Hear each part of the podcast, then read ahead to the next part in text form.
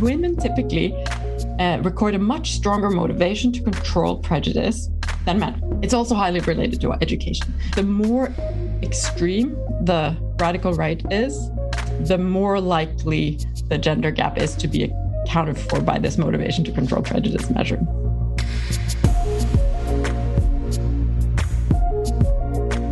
Welcome to A History of Xenophobia From the Gold Mines to the Rise of the Far Right Today. My name is Irial Glynn, and I'm the host of this History Hub podcast series. History Hub is based at the School of History at University College Dublin in Ireland. You can find a huge range of podcasts and videos showcasing historical research on our website, historyhub.ie. You can also follow us on various social media, and if you want to get in contact with us about the series, please email info at historyhub.ie. Elizabeth Ivers Flaten is a professor in political science at the University of Bergen in Norway. She specializes in the study of public opinion and political parties. Much of her research, teaching, and writing examines far right parties and their voters, as we will be hearing today. She's developed significant new theoretical and methodological insights that explain why far right parties succeed or fail to attract support, particularly in Western Europe. And of particular interest to the podcast today is why women tend to vote less frequently for anti immigration parties than male. So, Elisabeth, thanks so much for agreeing to participate in this podcast today. You have, as I said in the intro, there been writing about radical right parties, far right, anti immigrant parties, nativist parties, this kind of broad church of parties for a long time now. Maybe to start with, you've written about the centrality of immigration for these parties. You know, the, there are other things that these parties are sometimes associated with, such as grievances arising from economic changes, our political elitism, and corruption. But you uh, have written in the past that the only thing that really seems to unite all these parties across various areas is immigration. Why is this the case, do you think? It's a good question. And, and, and what you could say that I think what unites them is nativism. So, uh, a particular way to react to immigration, basically. Uh, if you think about it in, in sort of historical terms, we really start to see the rise of uh, this wave of far right mobilization. It differs a bit in different countries, but, but we see it from the early 80s really picking up across a number of countries and then growing gradually, gradually, gradually uh, up until our time. And the number of countries that see a rise of the far right and the uh, size of their support and so forth gradually grows on averages. But then, of course, as with elections and parties, there's lots of other factors that come into play. But this is the main trend that you see. And so it's natural, I think, to see this development uh, in conjunction with other societal developments that have happened, uh, you know, in this period of time. And and many things have happened. Basically, a lot of things have happened. But when we, what turns out when we look uh, in more detail at the the data, the only thing that is very consistently related with at the individual level with voters' decision to vote for the far right is that they have a, a nativist view of questions related to immigration and that they uh, those who do vote for the far right and that they have a tendency to attach a lot of importance to that issue. So they think that not only are they skeptical of immigration and of foreigners and stuff that is foreign but they are also uh, they also think that immigrants immigration ideas and people who are foreign to some extent are responsible for problems, societal problems uh, that happen. Uh, and and and it's it's turned out to be a very versatile argument. So so a lot of people think that you know immigrants can be the cause of unemployment. Uh, that immigrants uh, can be the cause of deterioration of a local community somehow. That uh, immigrants can be uh, the cause of longer lines for health services has been thought and that it, to the extent that this world that we live in now feels different and maybe with higher pace and harder to feel at home in than the world that used to be maybe 30 40 years ago but that is also somehow uh, caused by immigration. And, and by implication, then these uh, voters of the far right tend to think that, well, if we only manage to limit immigration uh, very strongly, then a lot of the problems that we're experiencing today will become uh, taken care of. And so that's really what distinguishes people who vote for the far right from people who never vote. So most people never vote for the far right. just to say. So even if these parties have risen to prominence, it's important to keep in mind, especially since they often try to pose as the majority uh, of you know the people in a country uh, that they're not the majority of the people in the country and um, who who thinks in this way but there is a group of people in all of uh, the countries that I've studied in Western Europe who think this way and um, and quite a few of them have been mobilized by by the far right. Yeah I think the fact that the vast majority of people do not vote for these parties is often forgotten. You know, that 80, 85%, 90% of the electorates do not vote for these parties is often neglected. But as you say, there has been a considerable rise since the 80s, though. So that is what captures people's attention. Um, but you, you also highlight in your work how not all these kind of parties succeed. Indeed, a huge proportion of them actually fail. And what one of the explanations you put forward for why some uh, succeed and some fail is the notion of reputational shields. So, could you tell us what are these reputational shields? Yeah, this is something, uh, a concept that I came up with actually when I wrote my PhD at Oxford uh, a while back in 2004 or five, I think it was something like that. And at that point in time, I'd set my mind to collect all the information about every single party that had adopted an anti immigrant stance. Because, of course, we tend to notice the ones that succeed and attract attention as you just mentioned and my what i set out to do was to collect information from starting from the 1980 until whatever year it was that i collected the data to find out all the parties that had tried to stand for election and had advocated as a central piece of their uh, agenda, political agenda, uh, nativism as a position against uh, immigration. And it turned out, so I collected, and there were um, some, I can't remember, 40, 45, something like that, that order of magnitude. And of course, out of these, a small share at that point in time, I think it was seven or eight, had really, you know, been uh, what we would call electorally successful. So that means, you know, a lot of them hadn't. And then I set out to find out what was it that distinguished the ones that had uh, become electorally successful, had broken through, and the ones who had not. And what was fascinating was uh, the extent to which, on the side of those who had risen electorally, was a group of parties, most of them weren't new and hadn't been established for the purpose of fighting immigration typically they had been formed around some other agenda that maybe had petered out a bit or become less sort of attractive to voters for some reason at some point. And then they had gravitated towards the uh, opposition to immigration as as an agenda. So so that was the first observation that i made. And and we can we can since we're talking it we can talk some in detail about these parties right? So um, for instance, if you think about uh, the Scandinavian uh, far right, where uh, I live in Denmark and Norway, were the two first countries to have a considerable far right party here. Uh, they um, and the, both of those started as anti-tax uh, kind of populist uh, movements where they really try to mobilize on that. And then only later, maybe 10, 15, almost 20 years later, did they really turn against immigration. So maybe some of the tenets had always been there, but it had not really been a, a big and major issue in their agenda. So they started out as one thing, like a, a typical radical right um, anti tax party, and then turned uh, anti immigrant.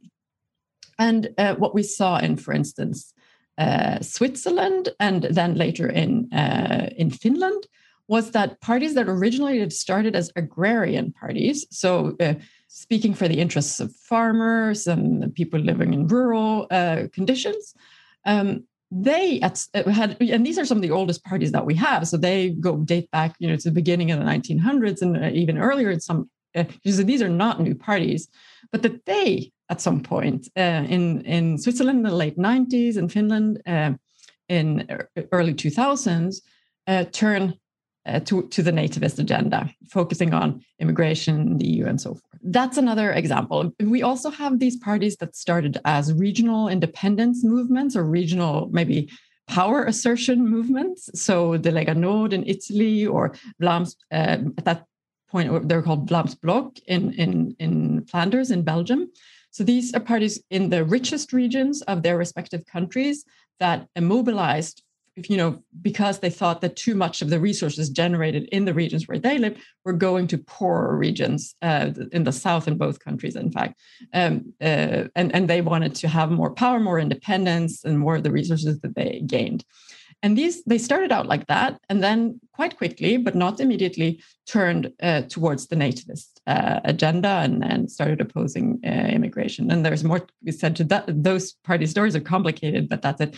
And it's not so different actually with if you think about UKIP and um, Alternative für Deutschland or uh, Alternative for, Deutschland because they started out really opposing the EU, which is not exact. It's a nat- might be seen as a nativist agenda, but you know it's more than that. Um, and then um, uh, turn uh, against immigrants only after. Um, so it's not the reason why they were formed. So if you think about all these examples, and then those are all considered very highly, you know, successful in some way or other, if, you know, um, by by the metric you measure them on their own, by what they try to achieve, and um, and uh, but, but what we saw is that the parties that didn't make it, they were typically either coming straight out of the extreme right milieus.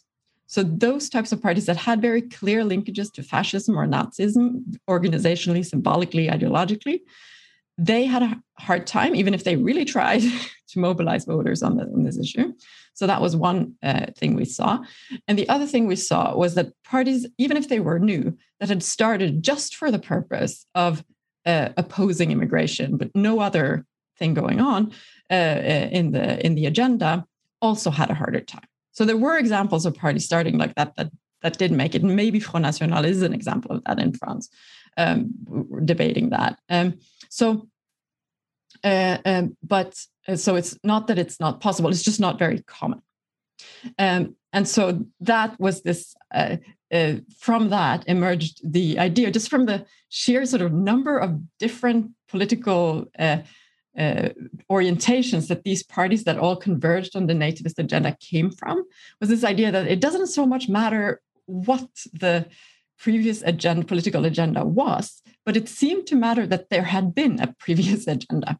And from this came uh, this idea of the reputational shield, um, because it, it, also related to how um, I analyzed how these parties uh, came into conflict in all of these countries about their immigration policies and how they used their um, uh, reputations as having started at something else to say, we're not right wing extremists, in fact. We're uh, parties that started as agrarian interest organizations or tax protest parties. So we're not, in every country, there's this idea that the far right in the other countries is really bad, but that their far right party is somewhat better. So, uh, and, and because of these kinds of things. And and the funny thing for me as a comparative uh, political scientist who look at these trends in all the countries is how similar these ideas about how they're special are across countries.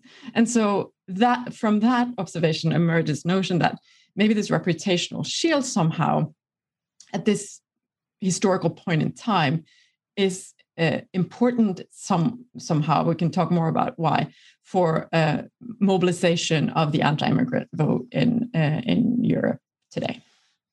So, th- so people's image of a party is hugely salient. You know that if they associate it with fascism or some kind of fascist roots, this is very negative connotations. So people are stopping themselves uh, at a certain level already, and I think this leads us on to uh, what a lot of our discussion will uh, focus on is um, why women don't vote for the radical right in the same kind of numbers as males. And you wrote in 2016 an article with Eelco Harteveld about this topic. And um, you, you sought to explain the so called gender gap on voting for anti-immigration parties. But first, before we get to explaining why um, males tend to vote for these parties more so than females, you, point out in that article, the two of you, that the, the term gender gap isn't the most appropriate one to use, but you still reluctantly use it because of its presence in the literature. But could you tell us the difference maybe between the sex gap and the gender gap? Yeah, so so typically um, we use the word gender about uh, gender identities as more culturally or socially defined. So you say that somebody's male or female, whereas uh, you use uh, the uh, the term sex about somebody's more biologically defined um, sex. So that's whether they're a man or a woman. And uh, when we the data that we rely on um, typically either ask people, "Are you a man or a woman?" Uh, or um, they uh, they actually have this information already from population registers, so survey survey data. So what we have information on, we think most of the time, are people's sex.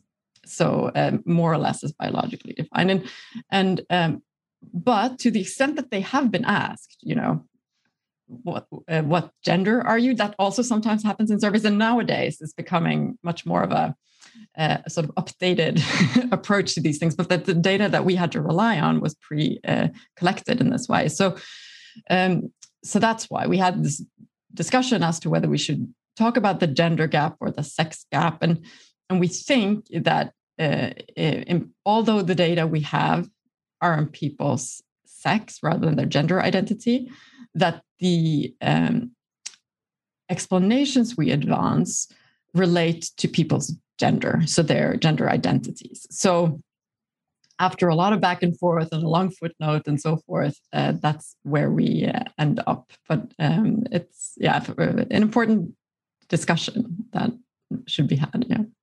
Yeah, and I think there's a lot of scope for further research on the explaining this gender aspect you know as as you state in the article the reason why you think sex gap is perhaps uh, more accurate is because that's the data you have on whereas the gender aspect is is there and it's part of the explanation but you don't yet have definitive kind of data on this. But that's why it would be fascinating for other people to to go forward and to go further with this.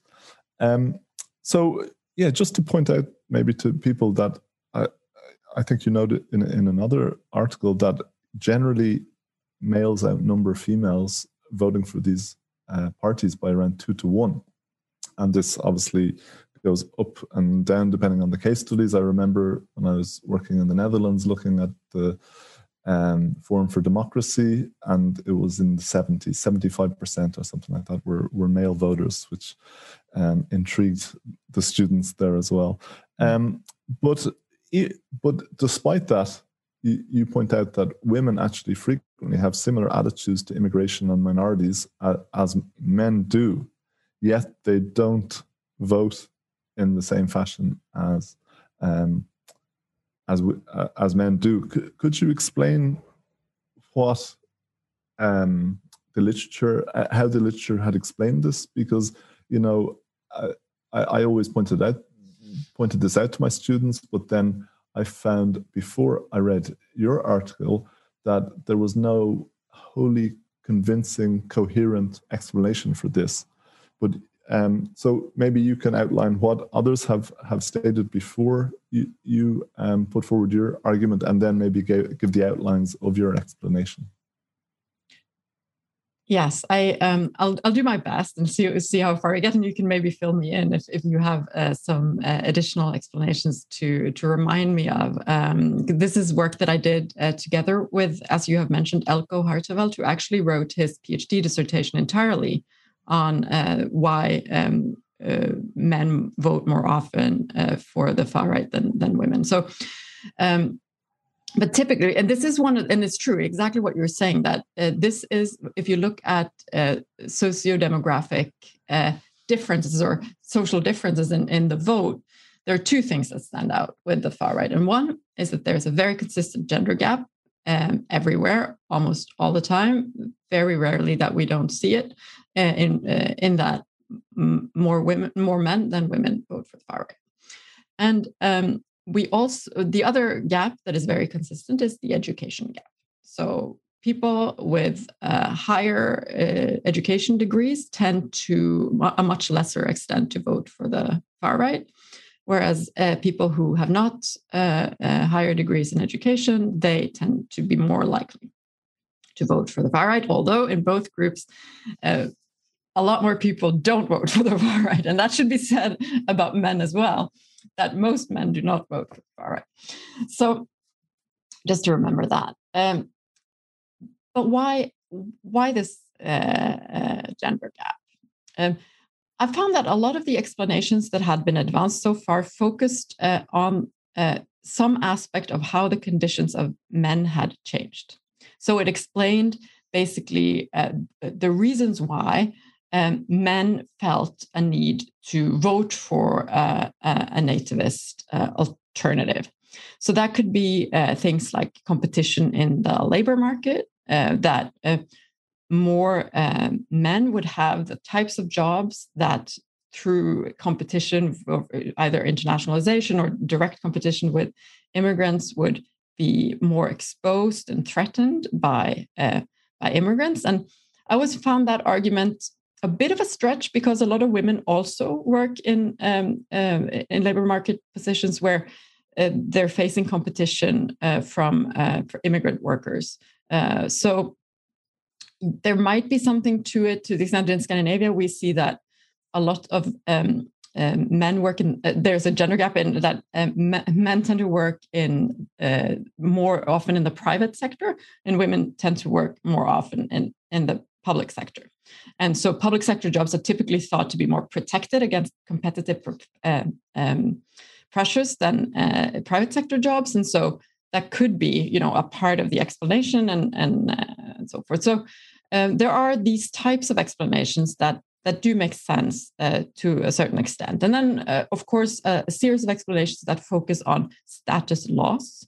So that uh, because of uh, the fight for increased gender equality that have happened across the countries that I study in Western Europe and also in North America, um, and the uh, and how that has been quite successful, even if not finished. The um, the uh, men as a group have experienced a status loss relative to women, and that status loss is typically associated with a grievance, that a feeling that something is going against you, and that this could be one of the things that uh, may uh, made it more likely that men would be voting for the far right than women. Um, all of these explanations are, you know, plausible, but we never really found uh, we we didn't, and to the extent that we tried in uh, all of our work to uh, set this up and to to test it empirically with the data that we had. And whenever we did that, it is as I said, you know, it explains a bit, like it explains a bit of the the gender gap in voting for the far right, but there always remains this gender gap. like we never were able to like fully account for it. So it's not that these things don't matter at all, but it's just that they're not sufficient in themselves to explain what's going on. So this is when um, Eelco contacted me and said, well, I think this idea that you have about uh, motivation to control prejudice, we had published a paper on that, um, is very promising. Um, uh, have you studied the gender pattern in those kinds of motivations?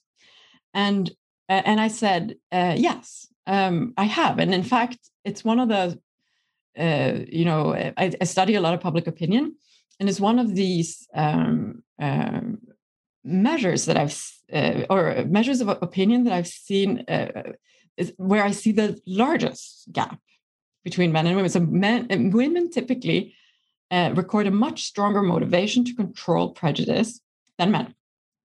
Uh, it's also highly related to education, but but the gender was sort of, and I said, well, uh, Eelco, isn't that because you know uh, women are um, uh, just more open to immigration and more empathetic, and that just explains all of it.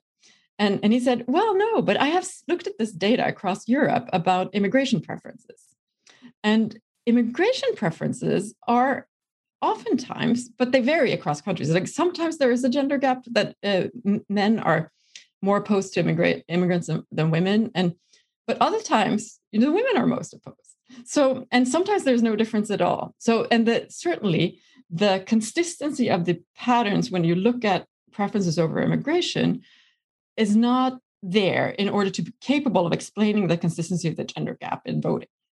So something else must be going on.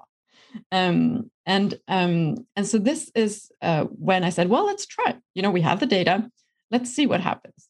And and uh, I can very well remember the first time we sat down to do this, and we we did we had it's a regression analysis, and the dependent variable is vote for the far right, and then you add uh, gender or sex as, whether people are uh, a man or a woman, and and then you see this gender gap, which turns up as a uh, what we say a negative coefficient for women, so they're less likely to vote for the far right.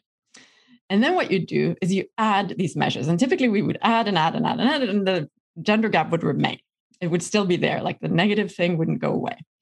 And so, but here we we did that, and we included the gender uh, variable, and then we included the measure for motivation to control prejudice, and boom, the uh, gender gap was explained. It just went away. So, and it's the first time I've seen it, and so far the only time I've seen that, and that any one sort of attitudinal variable can account for uh, the gender gap like that. So we uh, we did that first in one uh, country data set that we had, and then we were able to gather, I think this is for three, four countries or something like that, where we had all these measures.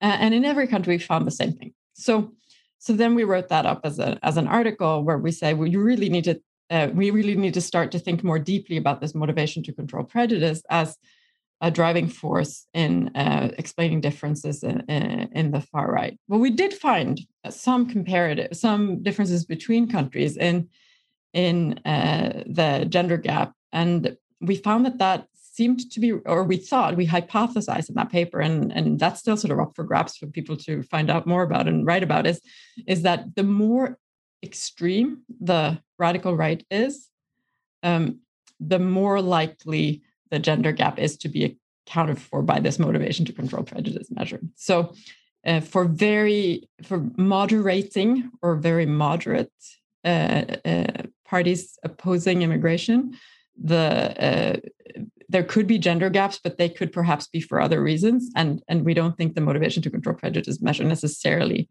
um, uh, explains those, but we think it's best at explaining gender gaps for the most extreme um, parties. Yeah, so I, I found this fascinating and very plausible, but it, it's something that you know goes towards psychology, um, and and it's a brilliant insight to come um, to bring in. But and and it it also kind of confirms something I remember reading Cas Mudde, you know, having these big Euro um, poll kind of these Eurobarometer polls showing that you know sixty percent of people are quite hostile towards certain types of immigration, and you know, yet mm. only fifteen percent, or perhaps ten percent, vote for these parties. So, what is it that stops many citizens from voting for these uh, parties. You know, you, in an earlier article that you penned with Scott Blinder and Robert Ford, you, you referred to this as striving to act in accordance with the better, better angel of their natures, uh, which is a brilliant quote. And I think captures very uh, simply what is a complicated concept. Can you explain how people stop themselves voting for these uh, parties? Mm. Yeah, so uh, that was a very, uh, it's still a very fun collaboration that I've had with Blinder and Robert Ford, And um, it was Scott Blinder who brought in this idea of the internal motivation to control prejudice that he'd been working with at the University of Chicago back in the day when he did his PhD there. Um, and um, on the work of somebody named Tali Mendelberg, who's written a wonderful book called The Race Card. And the reason immediately why I thought, oh, this insight from social psychology is relevant to the far right that I'm sitting there studying these parties and the reputational shields and all, is that um, so here is a theoretical framework that says the following. Um, outgroup bias. So in psychology, they talk about in groups and out groups. And in groups is sort of those people that you identify with, and out groups are like the others that your in group isn't part of. And it's a separate question why these groups are formed, et cetera, et cetera. But uh, you know, immigrants tend to be an out group, and oftentimes, uh, and and it's a natural process that uh, the or a natural process. It's just so common that you develop biases against outgroups, and it happens on what psychologists refer to as an automatic level. It means it never enters your consciousness.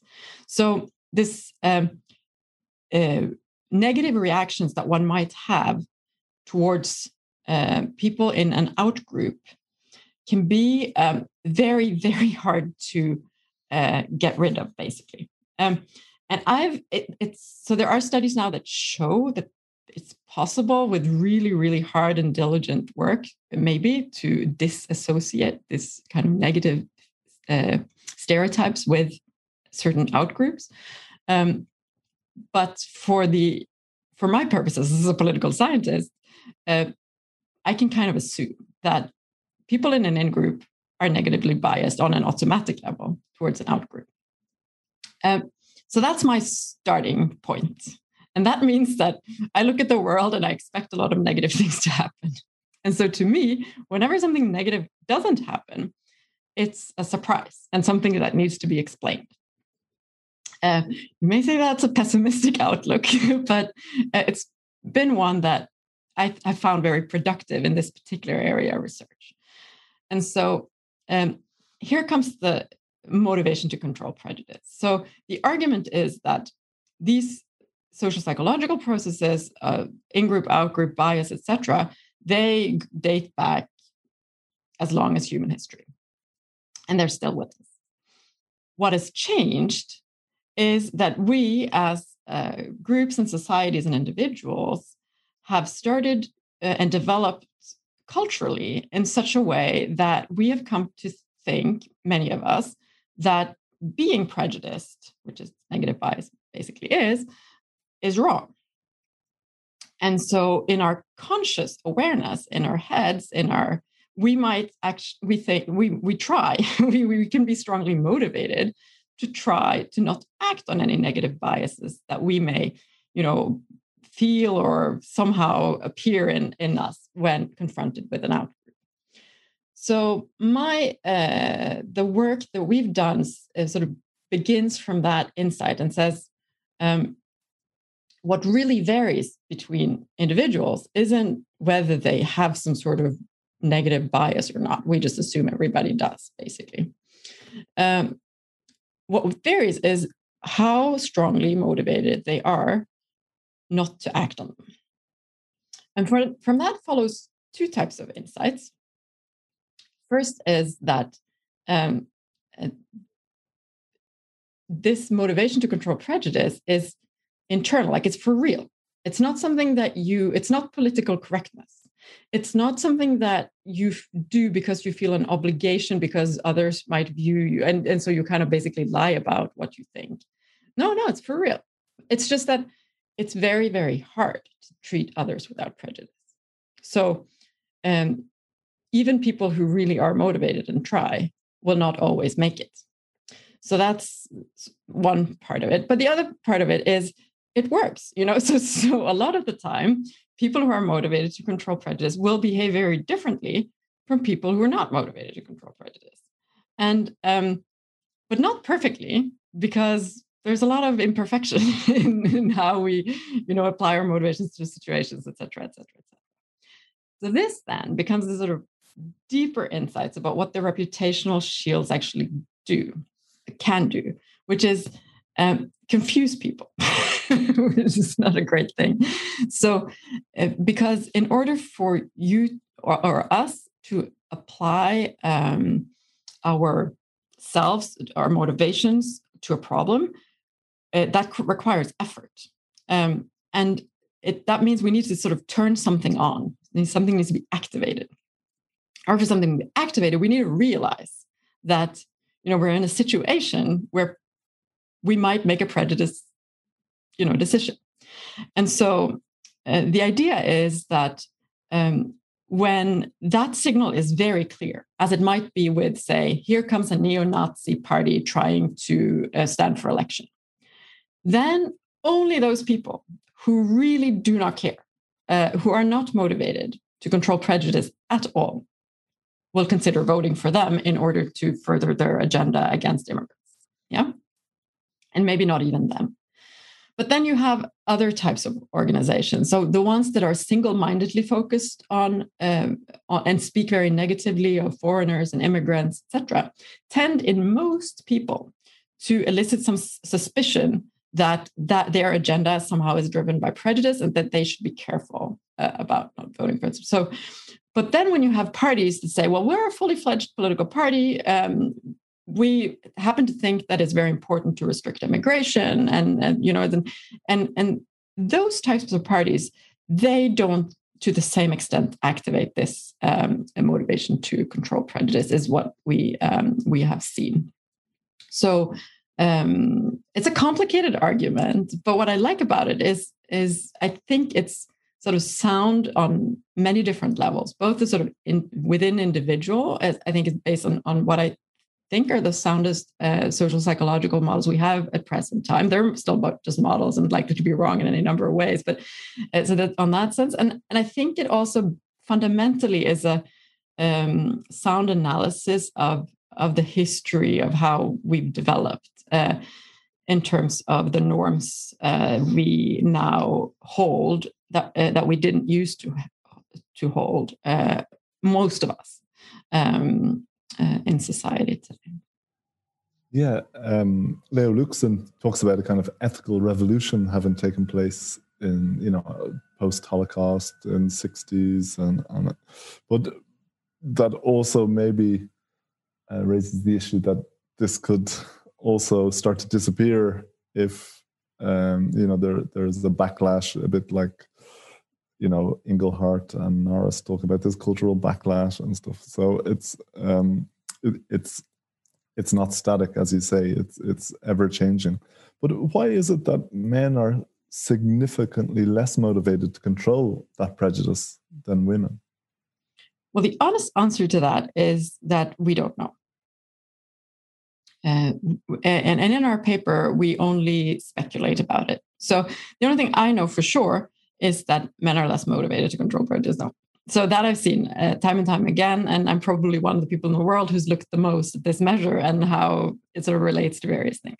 So there's a very consistent relationship there.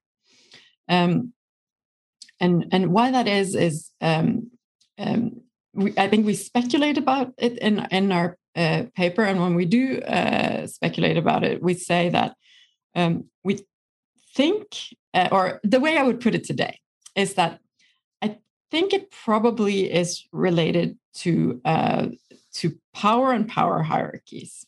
So um, I think uh, for men who've uh, traditionally been at the top of the power hierarchies, one of the things that being powerful does to you is that you don't have to worry about prejudice.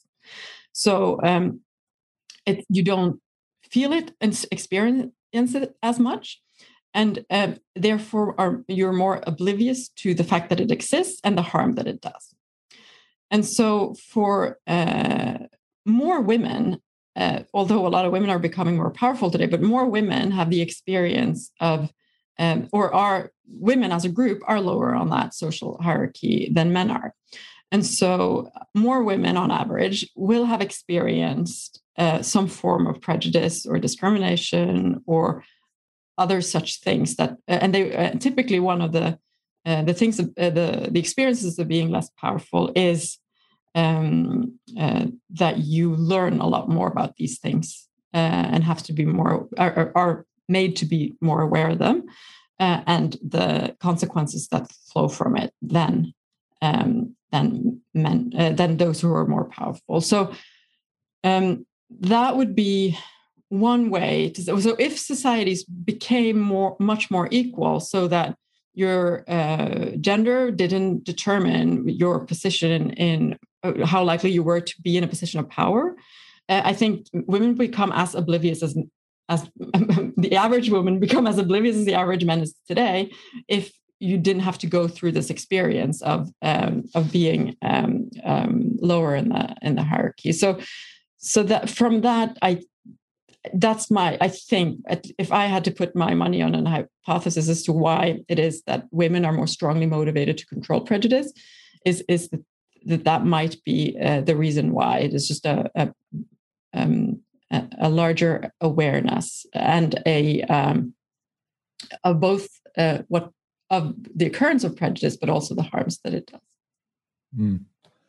yeah this is really complicated, um, complicated. because you know, when you're saying that, I'm also thinking, well, you know, would lower educated people in society not have more experience of being discriminated against and therefore have more empathy? Yes, we often see that those with uh, much less education are more likely to vote, at least males at least, um, for these parties. So it, it is um, it, it's really challenging to come up with this, but it's these are incredible, incredibly valuable questions that I hope maybe people listening to the podcast will will try uh, will strive to answer.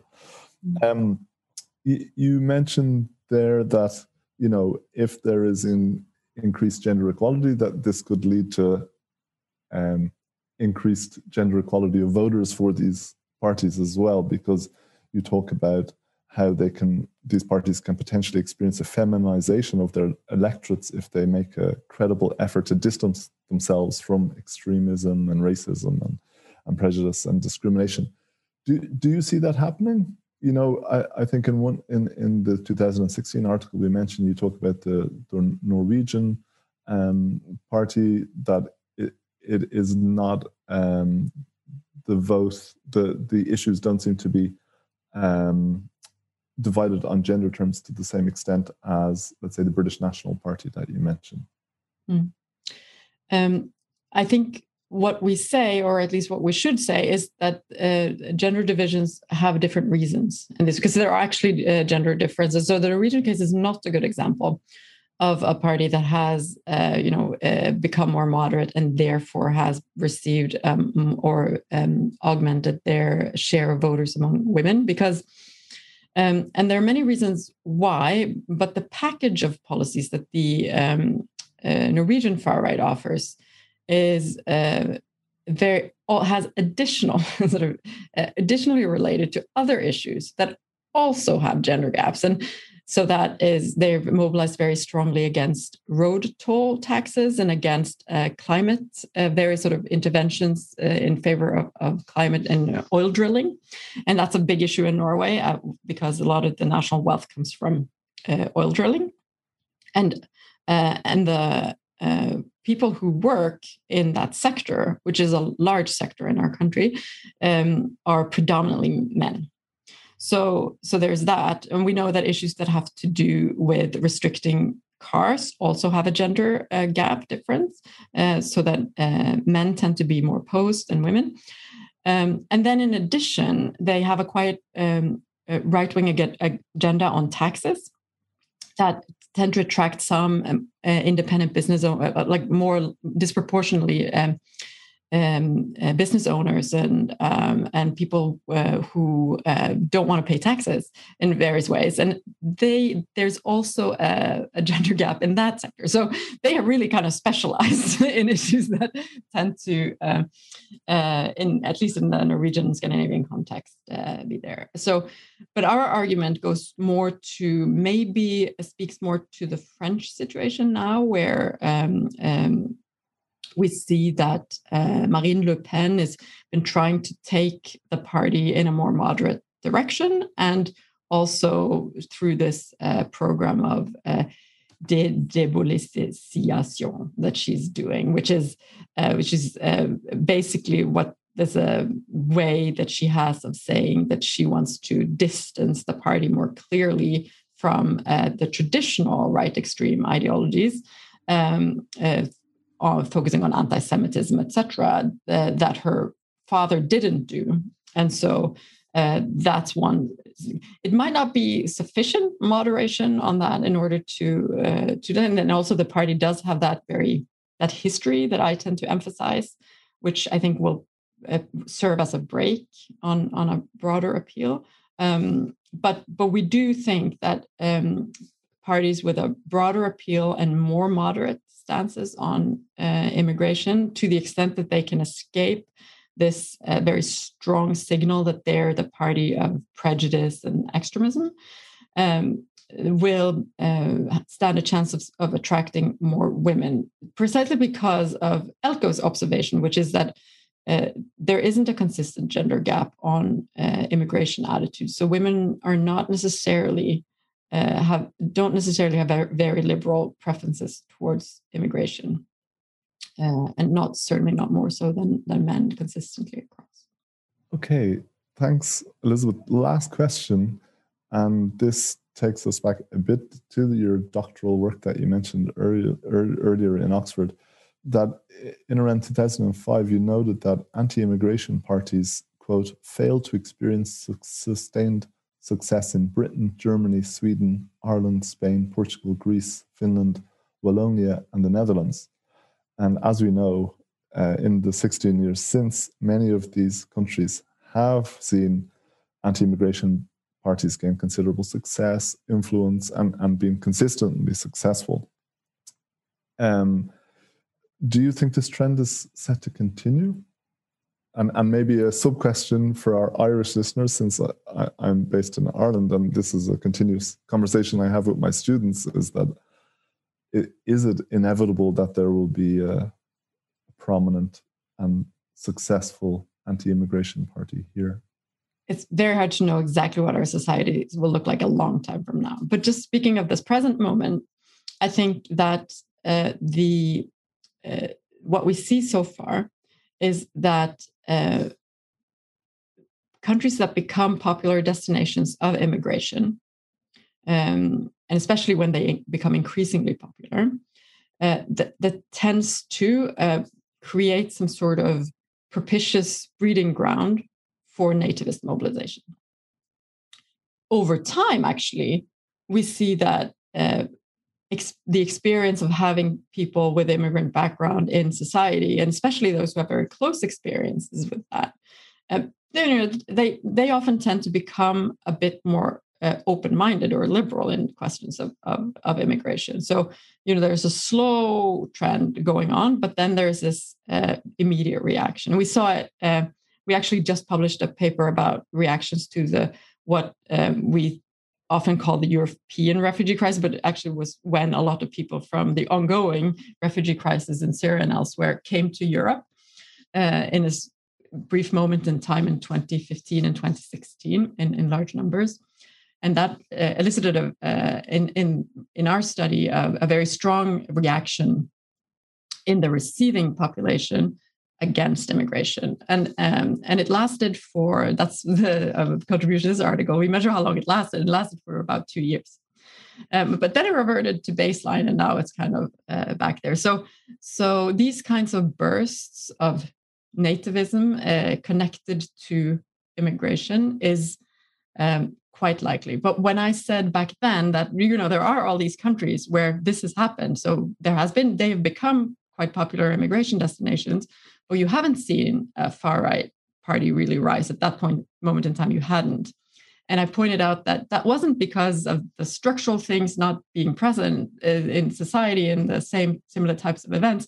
It had more to do with the types of parties that had tried to mobilize that either they were far right extremists and with nazi legacies or that they were very badly organized and very single sing, uh, single minded uh, and that uh, but you know, if parties manage to get uh, uh, if if that certain parties could in these contexts also uh, most likely break through the same way that they had because attitudes looked similar, conditions looked similar, etc., etc., etc. The question about Ireland is the extent to which this sort of everything is similar really holds. Because one argument that I've noted people have made about Ireland, I don't know what you think about it, is is um, uh, that the strong uh, identity cleavage already around uh, religion is uh, uh internally dom- dom- as a domestic issue sort of structures and, and mobilizes that um, politics so much and to such an extent that the scope for additional nativist mobilization in Ireland might be narrower um, than in other types of countries where typically uh, mobilization for a long political mobilization for a long time had happened around economic issues left right this kind of functional interest type of things and that immigration became the sort of catalyst for all kinds of things that has to do with uh, identity community religion etc so uh, I don't know. you tell me. Uh, but I think that's an interesting observation about Ireland, nevertheless. Thanks so much for today. Thanks for taking the time out. I found your work fascinating to read, and I hope that many of our listeners will, will go out and seek your work, a lot of which is uh, available in open access. Thanks so much. Thank you for having me.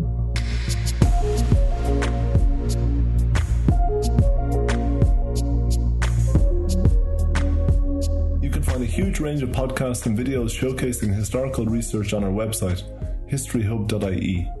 You can also follow us on various social media, and if you want to get in contact with us about the series, please email info at historyhub.ie.